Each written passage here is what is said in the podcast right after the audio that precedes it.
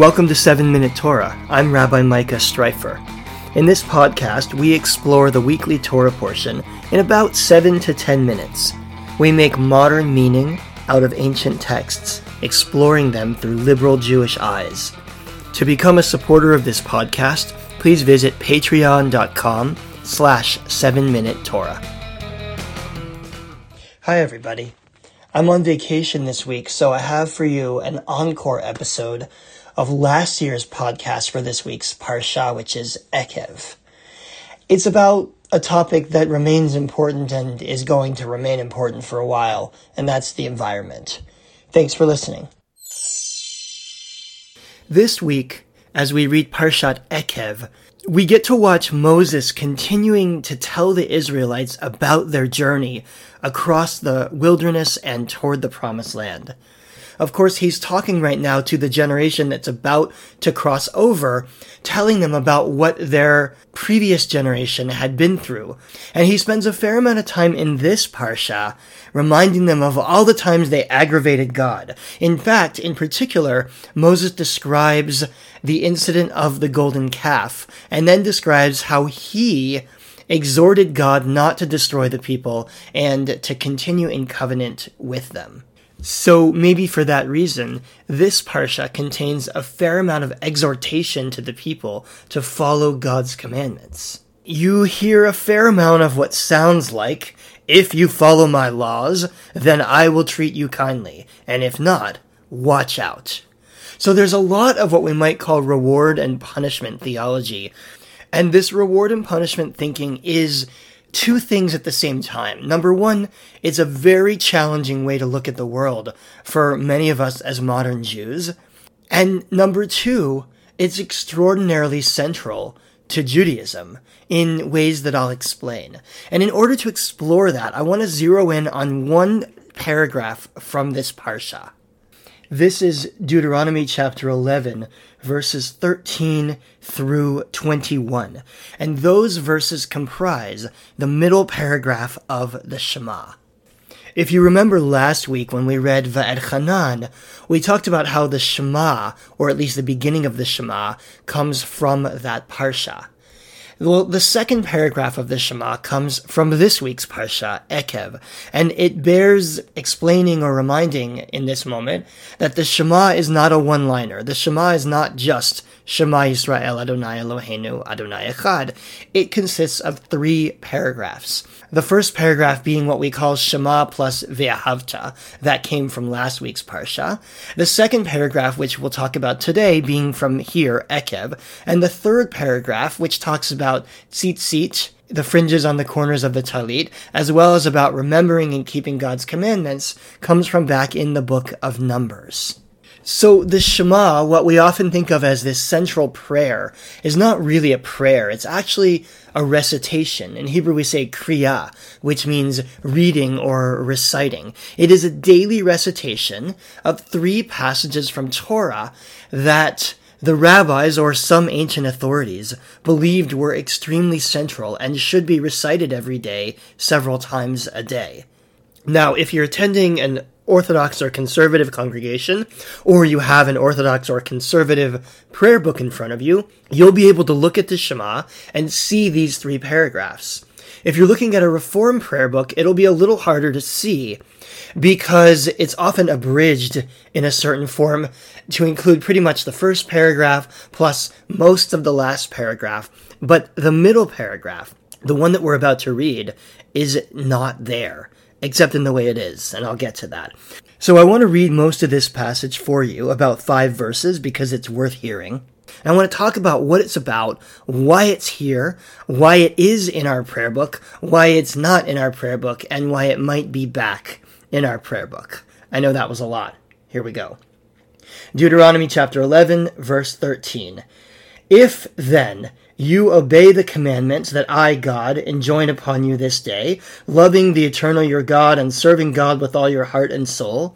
I will grant the rain for your land in season, the early rain and the late, You shall gather in your new grain and wine and oil. I will also provide grass in the fields for all your cattle, and thus you will eat your fill. Take care not to be lured away to serve other gods and bow to them, for the Eternal's anger will flare up against you, and God will shut up the skies, so that there will be no rain, and the ground will not yield its produce, and you will soon perish from the good land that the Eternal is assigning to you. So the basic theme here is, like I said before, that if you follow God's laws, then God will provide for you. And the providing looks like making sure that there's rain, making sure that there's enough food, making sure that you have enough. And if you don't follow God's laws, then the opposite of all that will happen. No rain, no produce. You won't last in the land that's being given you. So our first research question was, why was this chosen to be part of the Shema? Why did the rabbis or whoever decide that this should be recited every day? And my sense of it is that this paragraph actually includes a lot of the elements that, as far as the rabbis are concerned, make up Judaism. Specifically, that Judaism is connected with mitzvah, with performing commandments, doing holy acts that are commanded by God. Secondly, that Judaism is connected with brit or covenant, with the idea of being in an ongoing and long-term relationship with God, with responsibilities on each side. And number three, that this paragraph expresses the relationship between the people, land, and God of Israel which of course are three very central or basic elements of the Jewish way of life. So you can see how this paragraph expresses a lot of important ideas and that the rabbis would have wanted us to read it every day. But you can also see how challenging it is theologically. Because the basic message here is that if something goes wrong, if something bad happens to you, it must have been your fault. It is a punishment from God. God is trying to send you a message that God is displeased with your behavior. And that kind of thinking could be applied really widely. If you get sick, must be God punishing you. If you lose a loved one, must be God letting you know that you've displeased God. If you don't have enough food, if there's not enough rain, if there's a drought, that's God sending you a message. People have really believed this kind of thing throughout history. But it's a bitter pill to swallow. In a world where people do get sick, where people do suffer, it's hard to imagine that everything that goes wrong in our lives is a punishment from God. And that gives us a clue as to why this paragraph was then effectively left out from the Reform Movement's prayer book. And here I'm quoting from Rabbi Dr. Richard Sarason, who wrote a series of notes about the new Reform Prayer Book, and by new I mean 16 years old now. He was also my professor of liturgy and rabbinic literature at Hebrew Union College. He writes, Radical reformers in the 19th century viewed this paragraph as both theologically and scientifically problematic. Weather conditions do not respond to human behavior on the one hand, nor does divine providence respond to every human activity in such direct fashion.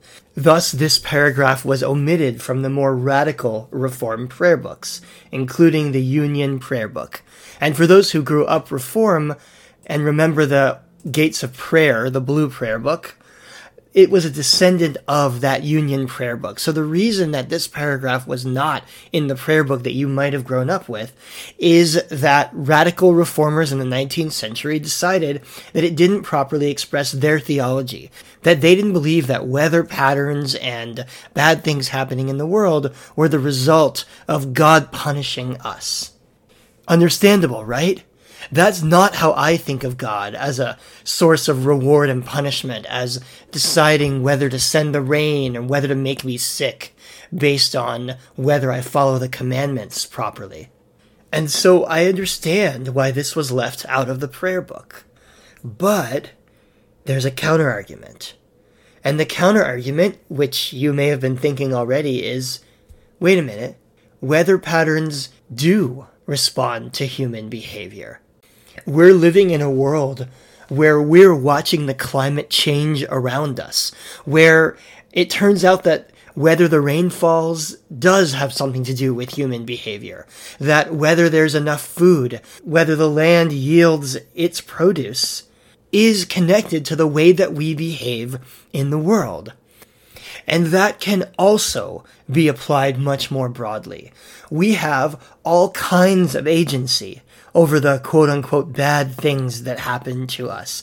The ways that we live, what we put in our bodies, the habits that we form in our lives, the attitudes that we choose, these have an effect on how the world treats us, on what happens to us. It's not that you can prevent every instance of suffering or sickness or loss, but to deny agency at all, to excise this paragraph entirely is, in a sense, to deny responsibility for what we do have agency over. So there's a bit of a fine line here. On the one hand, keeping this paragraph in promotes a theology that sees God as a punisher and that, in a sense, blames victims for what happens to them. But getting rid of it, removing it, is to deny agency and responsibility and so I want to suggest that this paragraph can be read along those lines. That when we look at it, we need not necessarily understand it literally as a message that God is rewarding and punishing you for your fidelity to God, but rather as a message that our actions do have consequences, that there are in fact rewards and punishments, or what we might call consequences, in the world. And that's true on an interpersonal level, and it certainly is also true on a climate level. And I'm not the first to have suggested this. In fact, in the Reformed Prayer Book today, there is a poem by Rabbi Richard Levy, which is an interpretive version of this paragraph from the Shema. He writes, if we can serve all that is holy, we shall be doing all that humans can to help the rains to flow, the grasses to be green, the grains to be golden like the sun, and the rivers to be filled with life once more. And that's what I meant when I said earlier that this paragraph is back in the Reformed Prayer Book, but only in a certain form. So, what we have here at the end of the day is a reminder of our responsibility. If you behave in certain ways, you bring certain consequences upon yourself and upon the world, for better and for worse. And it's not a one to one ratio. We can't go around blaming victims for all the things that happen to them but neither can we forget our own responsibility to act in ways that will bring the rain, that will bring the yield, that will ensure that there's food for everyone, that will make the world a better place than it is now. Thanks for listening, everyone, and have a great week. 7 Minute Torah is a production of LAASOK, Sacred Texts, Modern Meaning. If you enjoyed this program, please consider becoming a sponsor at patreon.com slash 7 Minute Torah for more information about upcoming learning opportunities, go to laasok.org, L A A S O K.org. I'm Rabbi Micah Streiffer. Thanks for listening.